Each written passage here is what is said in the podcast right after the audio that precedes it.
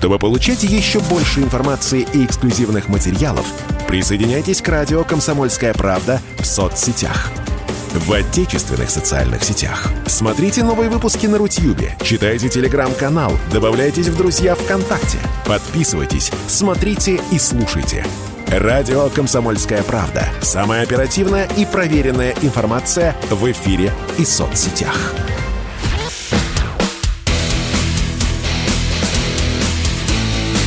Программа с непримиримой позицией. Утренний Мордан. Всем здравствуйте! В эфире радио «Комсомольская правда». Я Сергей Мордан. Так, ну ладно. Я с 5 утра уже пишу в телеграм-канале Мардан, соответственно, кто подписан, тот ничего не пропустил. Кто не подписан, у того есть редкий шанс подписаться, чтобы ничего не пропустить в будущем. Но это так, для затравки. Соответственно, трансляции начались везде, где их пока нам позволяют делать. А в Ютубе идет трансляция, ВКонтакте идет трансляция, а в Дзене идет трансляция. А, но для того, чтобы не отнимать больше ваше время этими анонсами, а, скажу так – у Гугла и Ютуба, ну, видимо, истекает время действительно, потому что тоже сегодня с утра наткнулся на новость, в которой э, у меня даже скрин есть, я чуть попозже его размещу. Политика корпорации Google звучит примерно так. А, запрещена монетизация ресурсов, которые а, значит, обвиняют, не помню, как там дословно, обвиняют Украину, оправдывают а, войну против Украины, ну и все остальное корпорация Google при всем моем уважении, сделала, сделала свой выбор. Ну, в таком случае, видимо, придется сделать выбор нам, и, ну и поэтому основной площадкой для трансляций так или иначе станет Телеграм. И сейчас главная новость сегодняшнего утра — это нанесенные повреждения, вот так вот, согласно официальной информации Минобороны, флагману Черноморского флота крейсеру «Москва». Мы сейчас обсудим это с Александром Коцем, специальным корреспондентом «Комсомольской правды». Саш, привет. Да. Что известно на сегодняшний момент? Э, ну, хотя я думаю, что там ты, как и я, исходим из того, что было опубликовано на ленте ТАСС со ссылкой на Минобороны. А, то есть корабль получил ну, повреждение. Да, говорит о пожаре на угу. борту, в результате чего рванул боезапас, получил серьезные повреждения корабль, экипаж был эвакуирован. Но надо сказать, что украинцы перемогу начали еще вчера, когда да начальники военно-гражданской администрации Одессы заявляли о том, что был нанесен ракетный удар по флагу Черноморского флота. А, ну, мне кажется, до того, как сделают официальное заявление российское командование, подтверждать эту информацию а, преждевременно, mm-hmm. но я не вижу в этом ничего странного. Идут э, боевые действия, и, ну, рано или поздно а, противник должен был обратить внимание на наш флот, который а, с моря наносил в том числе удары по военной инфраструктуре и в Одесской области, и в Николаевской области. Поэтому, ну, конечно, а, для противника и наши корабли являются целью. Но э, говорят о том, что э, корабль был, крейсер был атакован ракетами «Нептун» украинского производства, но на самом деле Украина насыщена и натовским противокорабельным оружием. Э, у меня была информация о том, еще, как еще в прошлом году э, скрытно начали поставлять, э, Британия начала поставлять противокорабельные ракеты «Пингвин», их э, привозили в Одессу американскими э, самолетами, причем исполненными в гражданской ливреи, чтобы это все было mm-hmm. незаметно. В феврале этого года, там за пару недель до начала э, специальной военной операции э, посол Великобритании в Лондоне говорил о том, что Великобритания передаст около 100 противокорабельных ракет уже после начала СВО. Американцы заявляли о том, что противокорабельные ракеты Гарвард ПУН будут поставлены в Украине. То есть она достаточно серьезно насыщена сейчас специальным натовским оружием. Тут, конечно, большая идея говорить о том, что мы ведем боевые действия исключительно с э, государством Украины. Мы э, воюем со всей натовской инфраструктурой, которая э, предоставляет э, в пользование Киеву сейчас и США, и Лондон, и Брюссель, и так далее, и так далее. То есть, ну, я э, предполагаю, что вполне вероятно операторами этих установок могут быть э, специалисты, которые не владеют мовой, но, наверное, э, Совсем. И даже, и даже русским языком они, скорее всего, не владеют, я так подозреваю. А, слушай, сегодня, ну, в чатах я встречал обсуждение, там, ну, не знаю, появилась э, карта, где, собственно, вот, получил повреждение крейсер, и обсуждали, что ни Нептун украинский, ни даже Гарпун, британский тоже довольно старая ракета, которая, в общем, с 70-х годов используется, на такую дальность не бьют. Может быть, там что-то, в принципе, ну, давным-давно стоит что-нибудь посерьезнее?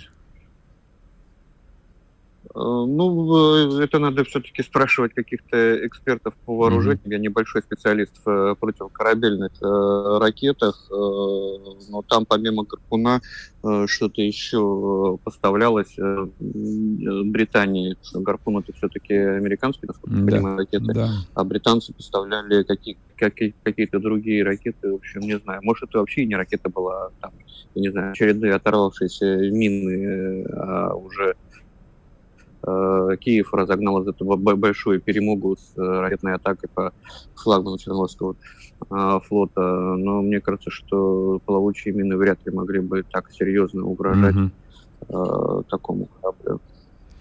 Саш, спасибо тебе большое. Не буду тебя мытарить, поскольку, в общем, в любом случае мы можем опираться только на официальную информацию на сегодняшний день. И, в общем, до получения каких-то новых водных, водных я имею в виду именно официальную информацию, хоть что-то, что можно всерьез обсуждать, я думаю, в общем, а, как бы вот на этом мы тебя отпустим. Вот, а, услышимся чуть позже. Александр Коц был с нами, специальный корреспондент «Комсомольской правды». Я почему вот, вот попросил коллег а, попытаться связаться с Сашей, ну, во-первых, потому что он был один из первых, а, кто отреагировал на это событие, и в телеграм-канале уже э, там несколько постов отписал, и написал о том, вот об этом факте тоже слегка подзабытом, ну, специфика, в общем, такого огромного информационного потока о том, что были поставки современного противоракетного оружия на Украину, просто, ну, вот, а для нас, ну, для нас, для обывателей, то есть я надеюсь, для военных это не стало сюрпризом, это для нас, для обывателей стало сюрпризом. Теперь давайте а, обсудим, ну, собственно, не фактическую часть, а содержательную часть а, произошедшего. Что из этого следует? Из этого следует, что употребление термина «специальная военная операция» на Украине, мягко говоря, в общем, а, выглядит совсем странно. Извините меня, пожалуйста, вот а, цензоры, извините меня, юристы меня, извините, пожалуйста. Не, я буду говорить, естественно, специальная военная операция, потому что это требование законодательства. Я буду так говорить. Но э, с моей точки зрения то, что происходит э, сегодня, говорит, а, в общем, о другом. То есть, э, да, возможно, мы, конечно, ведем специальную военную операцию на территории Украины по защите а, жителей э, Донбасса, но только с нами воюет, с нами воюет весь Североатлантический блок, как мне кажется. Вот они воюют, мы нет. Мы ведем специальную военную операцию. Знаете, а, вот какая у меня историческая аналогия возникла в голове после того, как а, я прочел новость о произошедшем а, с ракетным крейсером «Москва». Аналогия у меня возникла с Вьетнамской войной. Во Вьетнаме, я напомню, военно-воздушные силы США потеряли, вот не соврать бы мне, поправьте, кто хорошо статистику помнит, около тысячи самолетов и вертолетов. Американцы воевали а, с армией, как они говорили, Вьетконга, Северного Вьетнама, которые тоже, в общем, ну, мягко говоря, не тянули на военную сверхдержаву, конечно же. Поэтому это тысяча самолетов и вертолетов на 95% была сбита советскими зенитчиками, советскими летчиками. Китайцы немножечко участвовали на определенном этапе войны. Но это была наша прокси-война. Ну, я в том смысле, что вот мы сейчас выступаем в качестве э, Соединенных Штатов Америки, позвольте мне вот такую аналогию, а с нами воюет такая же сверхдержава.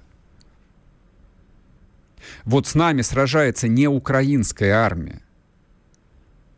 Вот сегодня 50-й день специальной военной операции, юбилей практически.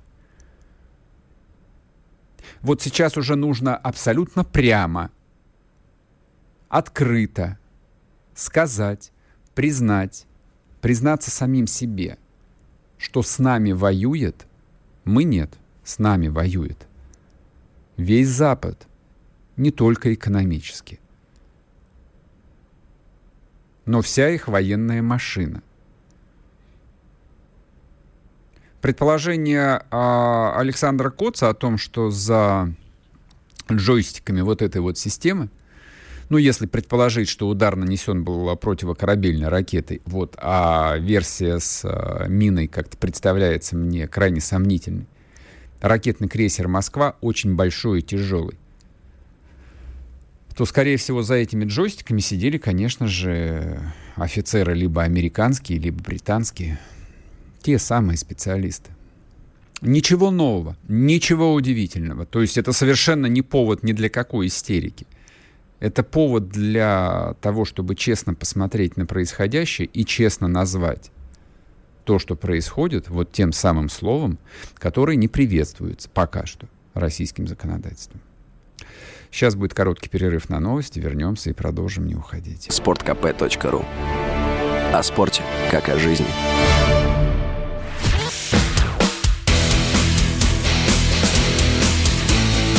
Программа с непримиримой позицией.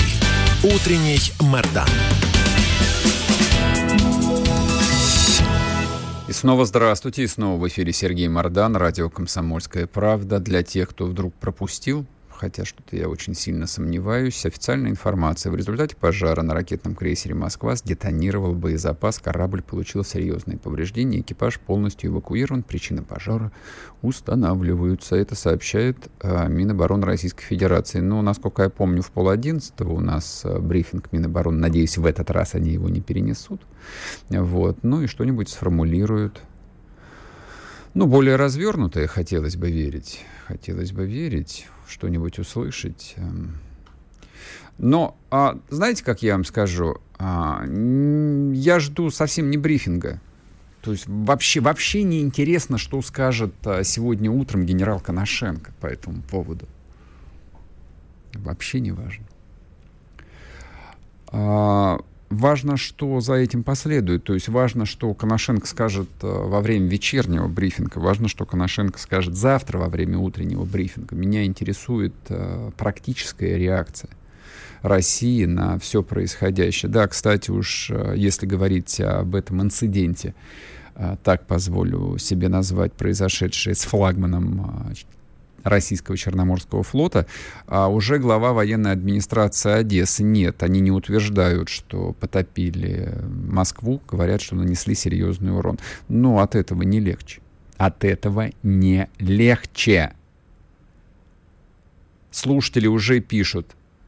Сначала удар по Белгородской нефтебазе. Молчок. Теперь удар по флагману Черноморского флота – выясняются причины произошедшего. Дальше что? Ну и отдельно мне хотелось бы прокомментировать э, вчерашнее заявление э, Минобороны. Они тоже поступили уже после эфира. Так, давайте я попробую найти оригинал. Оно стоит того.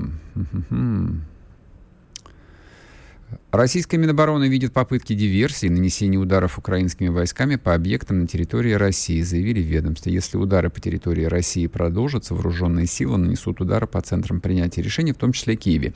Внимание, вопрос. Риторический, конечно, как обычно. А что еще должно произойти, вот реально, что еще должно произойти, какие удары по территории России должны произойти, сколько этих ударов должно произойти для того, чтобы, а, наконец, а, специальная операция, военная вот эта специальная операция, а, начала идти, но по такому привычному для всех а, мирных обывателей сценарию, то есть когда а, в первый же день а, специальной военной операции наносятся удары именно что по центрам принятия решений. По резиденции главы государства, по Министерству обороны, по парламенту, по, а, я бы сказал бы даже по посольствам Соединенных Штатов и по Великобритании, потому что это в том числе центры принятия решений на Украине. А потом можно сказать, как было в Югославии, когда американцы разбомбили посольство Китая. Ой, а, незадача вышла, ошибка, бомба а, неудачно упала. Нет? Не кажется вам? что пора бы уже на 50-й день специальной военной операции а, прекратить танцы с бубнами. Вот этот не мой вопрос, не высказанный вопрос, но он существует, он в обществе, в российском существует. И сегодня, с утра, этот вопрос а, а, будет не просто звенеть, он будет оглушительным в своем молчании – молчаливый вопрос будет такой, что он просто будет оглушать. За этим криком ничего больше не будет слышно, никаких других тем. На это так или иначе придется ответить.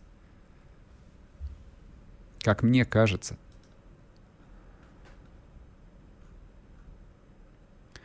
Еще есть у меня одна историческая аналогия –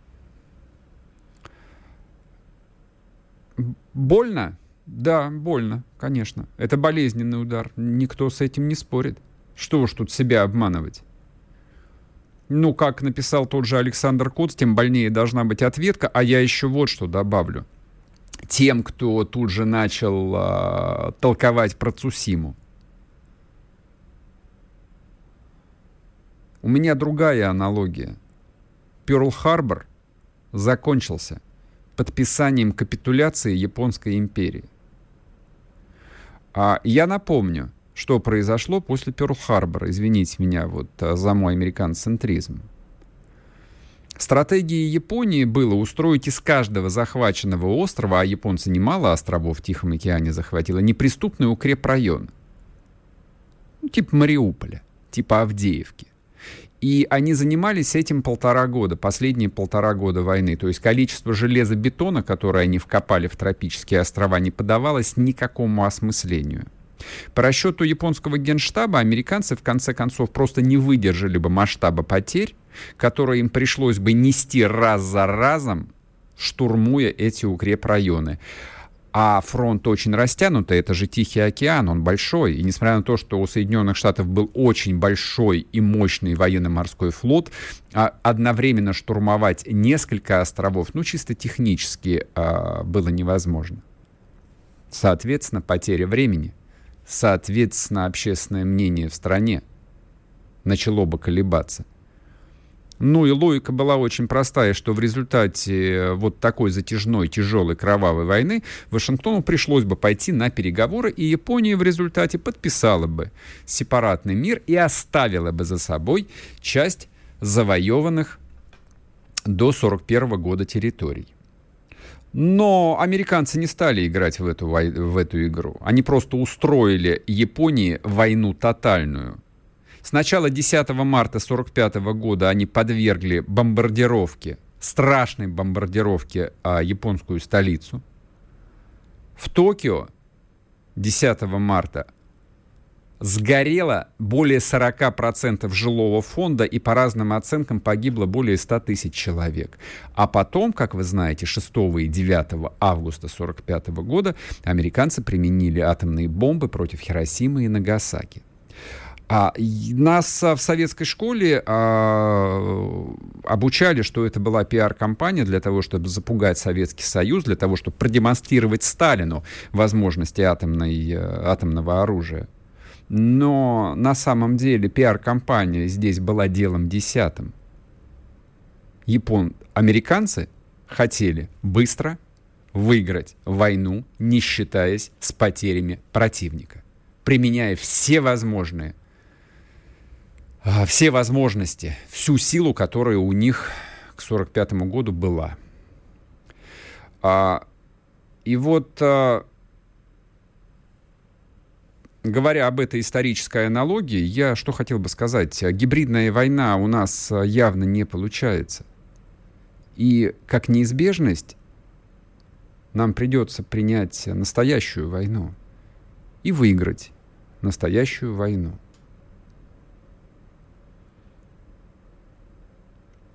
Вот такие мысли у меня есть. Ну а что еще в дополнение? Так, бантики. Много-много разных э, бантиков э, вот на этом туловище.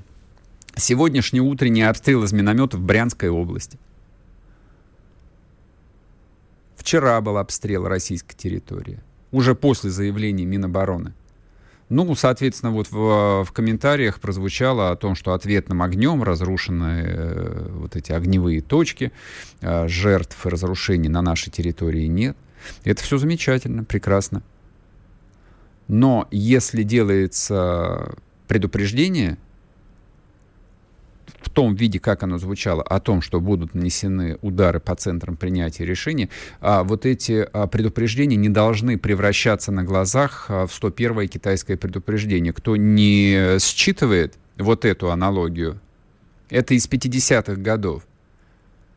Китайцы тогда Соединенным Штатам а, выдвигали ноты с угрозами буквально каждый день. Их было более 300, что еще один шаг, это последнее предупреждение, мы нанесем удар. Поэтому вот возникла такая поговорка а, в Советском Союзе. Последнее китайское предупреждение с тех самых времен. Она новая.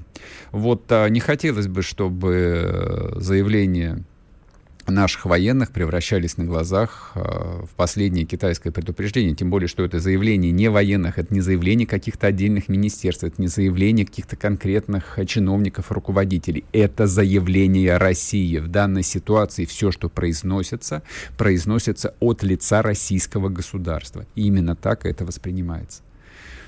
И дело совершенно не в том, что есть какая-то информационная война, есть какой-то пиар-эффект все, хватит уже про пиар-эффект. Надоело уже говорить про пиар-эффект. Хоч, хочется говорить исключительно про военный эффект. То, что в Киев возвращаются западные посольства, имеет не пиар-эффект. Это означает, что они ничего не боятся. Это означает, что они полагают, что война уже практически выиграна. Так не должно быть. У них не должно возникать даже мысли, что можно сейчас вернуться в Киев. Они должны понимать, что возвращаться в Киев смертельно опасно. Так, мне кажется. Сейчас будет короткий перерыв на новости, не расстраивайтесь, вернемся, у нас еще много тем, есть что обсуждать. Будем разговаривать про Донбасс, у нас э, в плане разговора с экспертами, поэтому пока что подписывайтесь на телеграм-канал телеграм Мардан, а я к вам скоро вернусь. Чтобы получать еще больше информации и эксклюзивных материалов, присоединяйтесь к радио «Комсомольская правда» в соцсетях. В отечественных социальных сетях. Смотрите новые выпуски на Рутьюбе, читайте телеграм-канал, добавляйтесь в друзья ВКонтакте, подписывайтесь, смотрите и слушайте. Радио «Комсомольская правда». Самая оперативная и проверенная информация в эфире и соцсетях.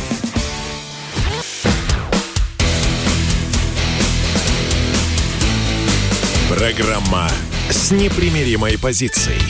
Утренний Мордан. И снова здравствуйте, и снова в эфире Сергей Мордан, радио «Комсомольская правда». К нам на эфир выходит Дмитрий Стешин, специальный корреспондент «Комсомолки». Дим, привет. Доброе утро. Прочитал сегодня новости с утра? Да, вот я даже вот пишу, что можно я прям зацитирую? Конечно. Может быть, может быть после истории с Москвой а, в Москве перестанут переправлять слово «война» на идиотическую специальную операцию. Мне кажется, половина бед в нашей стране из-за лицемерного маневрирования и страха называть вещи своими именами. Начальству-то нормально. Им что променад с пуделем, что спецоперация. Это исполнители в недоумении. Умирают-то они. Да, так и есть. Так и есть. Я, собственно, там и вот сейчас с начала эфира задаю те же самые вопросы, и за эфиром, а, как это я задаю те же самые вопросы. А, и дело там не в терминологии. То есть, ну, условно говоря, с точки зрения, а, ну, такой вот исторической логики, масштаб операций, количество задействованных сил, да, я понимаю, почему вот то, что происходит, называется специальной военной операцией. Но, с другой стороны, я не очень понимаю, почему это до сих пор продолжается в формате СПО, почему это до сих пор не приобрело форму именно настоящей войны, учитывая, что мы сражаемся да, мы, Россия, сражается с настоящей армией, вот, а не с папуасами, которые в тапках бегают с автоматами по сирийской пустыне. Вот это вот необъяснимо. Я, вот, э, прости меня, э, я хотел э, поговорить с тобой подробно. Вчера планировал говорить о том, что происходит в Мариуполе, и мы обязательно об этом поговорим. Но вот с твоей точки зрения... Что-то произойдет после сегодняшнего дня или нет? Вот политические игры а, закончатся или это наша надежда? Ой, я очень надеюсь, что размотают правительственный квартал в Киеве, хоть там и никого нет, но это будет такой зримый символ, да, во что они вляпались в целом. А, ну и как бы выполнят обещание, все-таки по центрам управления а, нанесут удар. При том, что сами натовцы говорят, что в начале извините, спецоперации было до 50 вылетов нашей авиации и пусков ракет. Сейчас около 30, потому что нет целей достойной их. Uh-huh. Ну, как нет? Как, как нет? Да, недоумевают люди и пишут в интернете, а вот, значит, погранпереход, через который таскают оружие, а вот э, там нефтебаза, сям. И, знаешь, такое впечатление, что в Минобороне читают и выполняют заявки, понимаешь, авторитетных телеграм-каналов, скажем. Ну, Рыбарь регулярно публикует э, с целеуказаниями, да, да, в общем, с координатами, пожалуйста, а вот мы для вас нашли новую цель, будьте любезны прислать пару бомбардировщиков. У меня вопрос, знаешь, еще какой? Я профан совершенно вот я в Академии Генштаба не учился и даже военного училища не закончил. А, то есть вот эти ракетные батареи с Нептунами они или с, не с Нептунами, но вот в районе Одессы. С пингвинами, да. Или с пингвинами, да. или с какими-то другими там гарпунами. А их что, до сих пор там в хлам не разнесли? Как вообще это может быть? А если не разнесли, то зачем там, в принципе, кораблям плавать? Пусть бы они отошли бы куда-нибудь в район Севастополя и стреляли ракетами бы. Так они, э, так Сергей, они же мобильные, это же не пушки Кане там 250 миллиметров. А, то есть это типа как, э, как С-400 ездят да. по берегу туда-сюда. Да, при, приехали, отстрелялись. Вот. А... Но где наша разведка? Вот я, я не понимаю. У нас а, одинаковый народ, да? Русского от украинца, малоруса не отличить. Такой простор для работы разведки. Где диверсии на коммуникациях? Я не понимаю, где истребление в стиле Судоплатова, Кузнецова, а, командиров как бы АТО. Ну, почему этого нет вообще ничего? Слушай, ну по поводу истребления командиров, а, я в свое время еще в 2014 году, а, ну как, я писал тогда только в Фейсбуке, я не занимался журналистикой, но я вот, э, будучи наивным таким взрослым мужчиной, предположил, что уж, наверное, теперь всех вот этих вот летчиков украинских, которые тогда стреляли неуправляемыми ракетами по луганской администрации, ну и первые дни, их обязательно найдут и всех закопают. Нет не нашли, не закопали. И вон, судя по виду этого командира отдельной бригады, которого вроде и в 14-м брали в плен, а он опять на войне. А зачем брали в плен? Тоже, так, тоже такой вопрос. Зачем второй раз брать в плен, если человек настолько необучаемый? Сейчас отпустят, чтобы в третий раз взять. Слушай, да. а вот а, давай тогда перейдем а, к теме Мариуполя. А, вчера активно, ну вот в контексте этой истории со сдачей в плен тысячи украинских морпехов, Сладков писал о том, что захвачены и наемники иностранные. И даже фотография вот этого человека с британским паспортом была опубликована. Насколько я помню, пару недель назад, а может быть даже чуть раньше, еще до удара по Еваривскому этому полигону, а, Минобороны, и не только Минобороны, а, заявляли о том, что наемники не попадают под действие Женевской конвенции, и, в общем, практически открытым текстом говорили, что их в плен мы точно брать не будем. И и возьмут, уже, наверное, кормят гречневой кашей э, с тушенкой. А, а за, зачем? Вот логика-то объясни мне. Вот, ну хорошо, даже, а... да, даже он сдался в общем строю, а зачем дальше его фотографировать, рассказывать о нем? Почему его просто не прикопали там же? Нет, там так получилось. Сладков его щелкнул, и потом его опознали. А, вот уж, а все, то есть нельзя было. Ага. Да. Я разочарован, честно говоря. Ладно, ну, все. Не, ну Сладков его спас, получается. Да, Сладков ну, его кто-то, таким образом Кто-то возьмет такой грех на душу расстреливать наемника. Вот. Ну, а... да, у меня ребята говорят, что вот азовец попадется, никуда его сдавать не будут. Ну, Это ребята из, Мари... из Мариуполя. Из Мариуполя, Славянска, понимаешь, да. Дим, прокомментируй, пожалуйста, вот вчерашние вечерние заявления. Я странным делом буду сейчас цитировать британский канал Sky News. Там некий профессор, военный эксперт, официально их военный эксперт, говорил, что судьба Мариуполя предрешена, и она решится не то, что в ближайшие дни, а в ближайшие часы. Вот, то есть англичане уже там и Колыну, и всю вот эту вот небритую сволочь э, списали со счетов.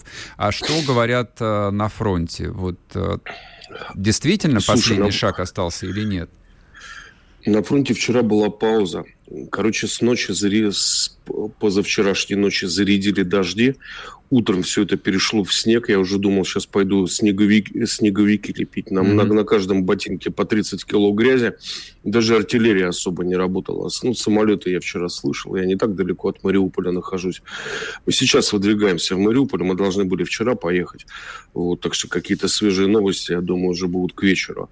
Но то, что мы увидели позавчера, мы по побережью продвинулись практически до Азовстали. Угу. Вот это Шлаковая гора, корпуса э, на сайте можете посмотреть, это на видео отснял. Я еще не мог понять, что мы одни на пляже. Ну, наверное, не купальный сезон, это нам потом уже сказали, ребятки, у них там глаза сидят на э, Шлаковой горе, они периодически наваливают оттуда. У них еще есть минометные мины, да, мы сами слышали, как прилетало, и достаточно глубоко как бы э, от линии фронта.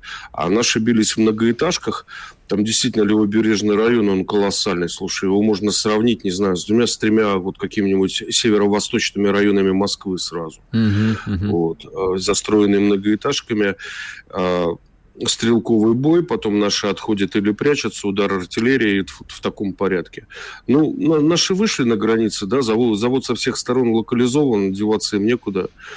Вот, но там момент такой неприятный, что из завода удалось вот во время вот этого прорыва в ночь с воскресенья на понедельник э, выйти каким-то группам. Э, собственно, мы нас и обстреляли, mm-hmm. трех военкоров снайперы возле храма архистратига Михаила. Мы -то, причем мы-то, дурачки, поставили э, нашу машину под стены храма так, чтобы он закрывал нас от Мариуполя, угу. а стреляли по нам совсем с другой стороны, из частного сектора.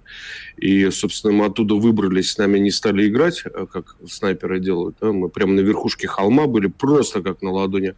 Э, где-то метров в 200-150 был чеченский патруль на Тайфуне, кажется, броневике. Он услышал эти выстрелы, они вот как бы резво попрыгали в машину и погнали ловить его.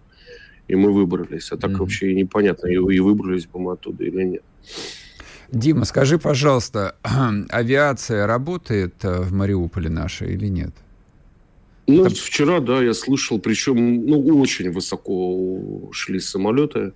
Вот. Сейчас пока тихо. Вот, не, просто вот да, слушатели все время спрашивают, э, вот именно в контексте Азовстали, то есть почему там их не бомбят, то есть где эти пресловутые ФАП-500, ФАП-1000, в общем, которые должны там все это в щебень разнести. Поэтому и спрашиваю, работают по Азовстали бомбардировщики или нет? Слушай, вот ФАП-500 вот у нас за 20 километров земля трясется. Как бы я понимаю, что это ФАП-500. Я давно не слышал. У меня такое ощущение, что их решили взять измором. Вот, э, да зачистить, локализовать их совсем в Азов стали, и пусть они там сидят, вот, а пока им это не надоест. А логика Потому что? что жале, жалеют э, предприятия, что ли, до сих пор еще? А ж, жалеют предприятия. Потом интересно, кто там все-таки сидит. Интересно ли, если там биолаборатория, как uh-huh, говорят, какого-то класса защиты, или это бредня а, значит, экзальтированных граждан. Никто не может мне сказать Понятно. точно. Да. Ясно. Дим, спасибо тебе огромное. А, в общем, желаем удачи тебе и всем. Береги себя, не подставляйся лишнего уж прости за такое дурацкое глупое пожелание. Дмитрий Стешин был с нами. Дим выдвигается в Мариуполь, соответственно, будем ждать его репортажей. А сейчас а, я уйду на короткий перерыв на новости. Вы, друзья, можете пока подписаться на YouTube-канал Мардан Эфир. Трансляция идет, нас тут немало. И подписывайтесь на телеграм-канал Мардан. Он постепенно, видимо, станет основным. Так, давайте новости. Чтобы получать еще больше информации и эксклюзивных материалов, присоединяйтесь к радио «Комсомольская правда» в соцсетях. В отечественных социальных сетях. Смотрите новые выпуски на Рутьюбе, читайте телеграм-канал, добавляйтесь в друзья ВКонтакте, подписывайтесь, смотрите и слушайте. Радио «Комсомольская правда». Самая оперативная и проверенная информация в эфире и соцсетях.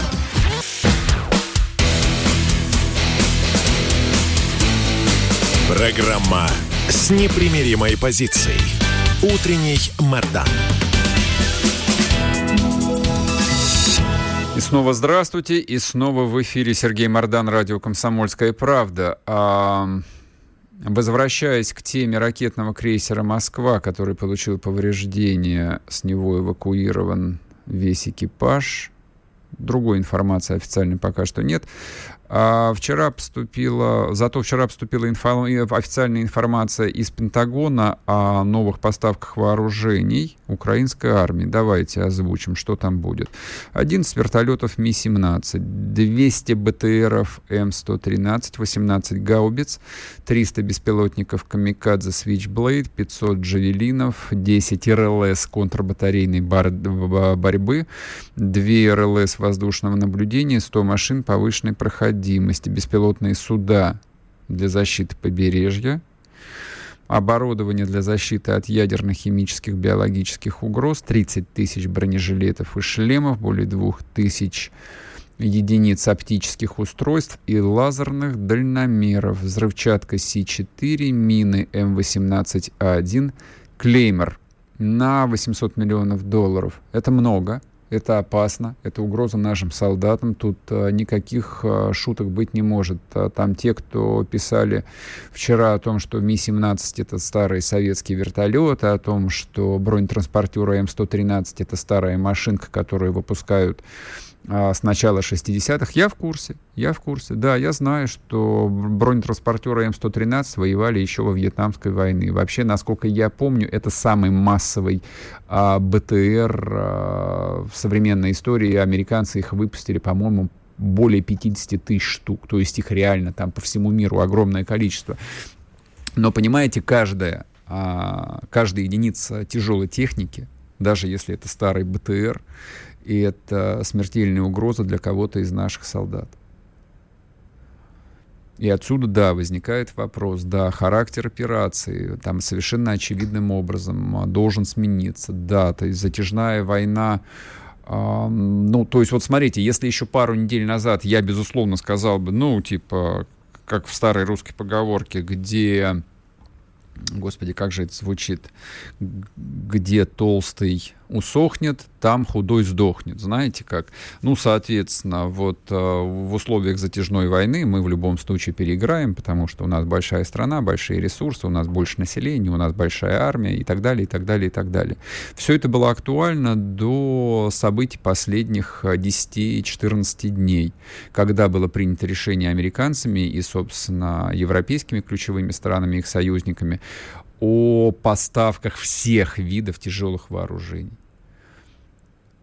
А теперь посмотрите на статистику, посмотрите на политическую карту мира, а насколько вот э, тяжело нам объективно а, будет противостоять всей этой гигантской системе. То есть против нас не 45-миллионная Украина, против нас 600 а, миллионов населения Европейского Союза, против нас 360 миллионов населения Америки, миллиард человек.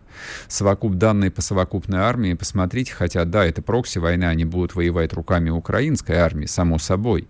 Но посмотрите, покопайтесь в открытых источниках количество вооружений, которые на складах там лежат, лежит, это, вот, а, это неисчерпаемый запас.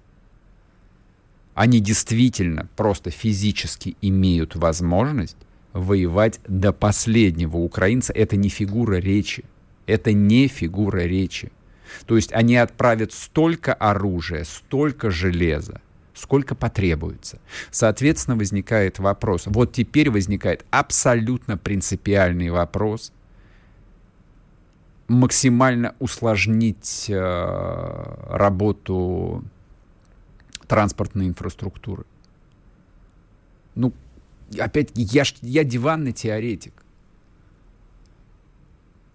Но с моей точки зрения, после вот этих ежедневных обстрелов уже российской территории и после сегодняшнего ночного там, инцидента с э, флагманом военно-морского флота Черноморского, возникает э, совсем другая история. И, э, как мне представляется, вопрос не терминологии, конечно же, не терминологии, но это вопрос философии. Это вопрос ощущений, и вопрос этой философии, он касается абсолютно всех и каждого, и всей государственной системы. Не отдельно правительства, не отдельно администрации президента, не отдельно каких-то а, федеральных ведомств, муниципалитетов, мэрий, областных администраций и так далее, и так далее. Это вообще вопрос ко всей системе вот это вот осознание новой реальности, но оно наконец-то должно прийти.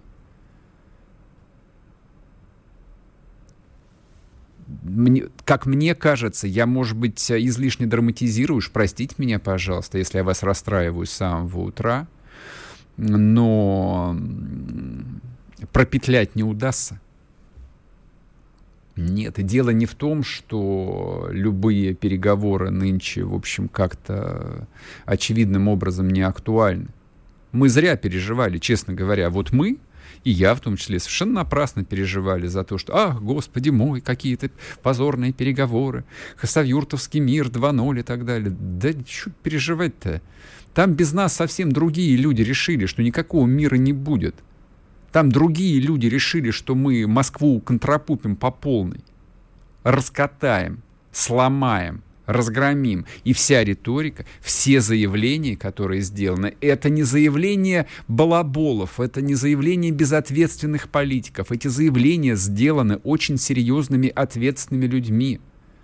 Каждое слово там взвешено, прописано, переписано 150 раз. Его обсудили а, внутри гигантских аналитических аппаратов, согласовали. И если тот же самый Барель, сын пекаря, да, как кто-то писал высокомерно, и что, что он сын пекаря? И если тот же самый Барель, вдруг глава МИДа Евросоюза, говорит о том, что эта победа будет одержана на полях сражений – ну, я уж не знаю, что еще должно прозвучать, с чьей стороны, кто еще должен сказать для того, чтобы абсолютно все большие и маленькие чиновники, люди, принимающие решения там вот на самом своем там каком-то не очень заметном, не очень значительном уровне, поняли, что ну вот нравится вам это или не нравится вам это уже ничего не изменить. И так или иначе вот на эти рельсы чем быстрее мы впрыгнем, тем, может быть, э, будет меньше потерь. То есть в том, что мы победим, я не сомневаюсь. Но вопрос в том, что машина, наконец, должна встать именно на военные рельсы, как мне кажется. То есть решения должны приниматься в новой политической конфигурации.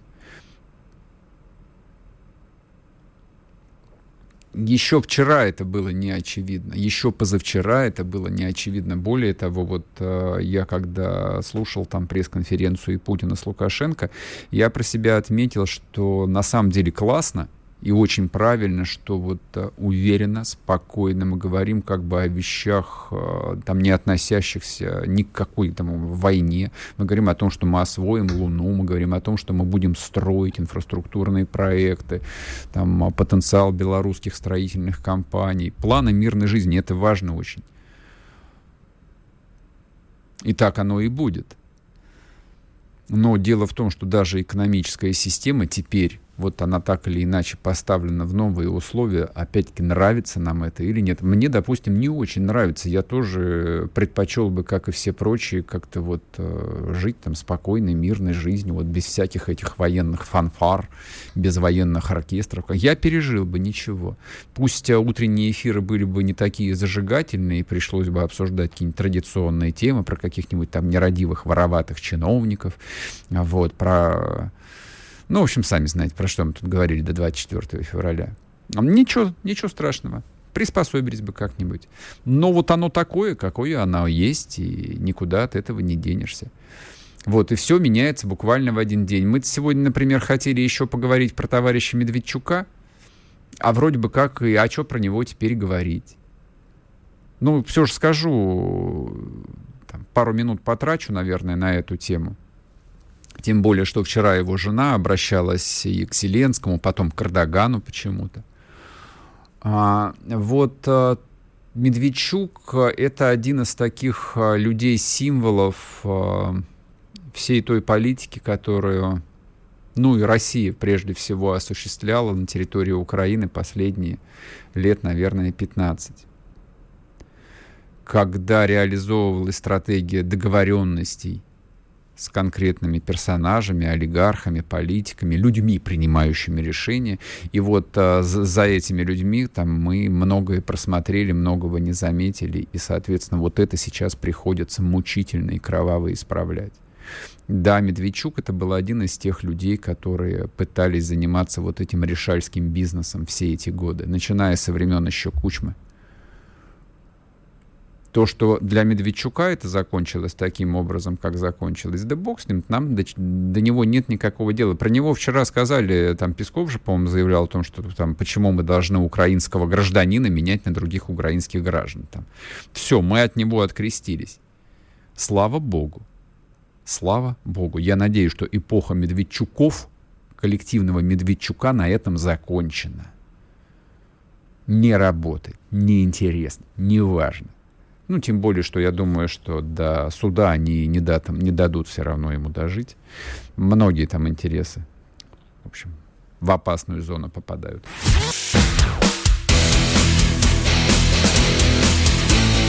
Утренний Мордан. Вы слушаете радио «Комсомольская правда». Здесь самая точная и оперативная информация о спецоперации на Украине. Репортажи наших журналистов из зоны боевых действий. Много населенных пунктов брали вообще без боя, потому что ВСУ или националистические батальоны оставляли и бежали. В самом Донецке, по сообщению жителей, по нашим личным ощущениям, ночь прошла относительно тихо. Мне командир сказал, что у них там просто интенсивная перестрелка идет с обеих сторон. Заявление официальных лиц.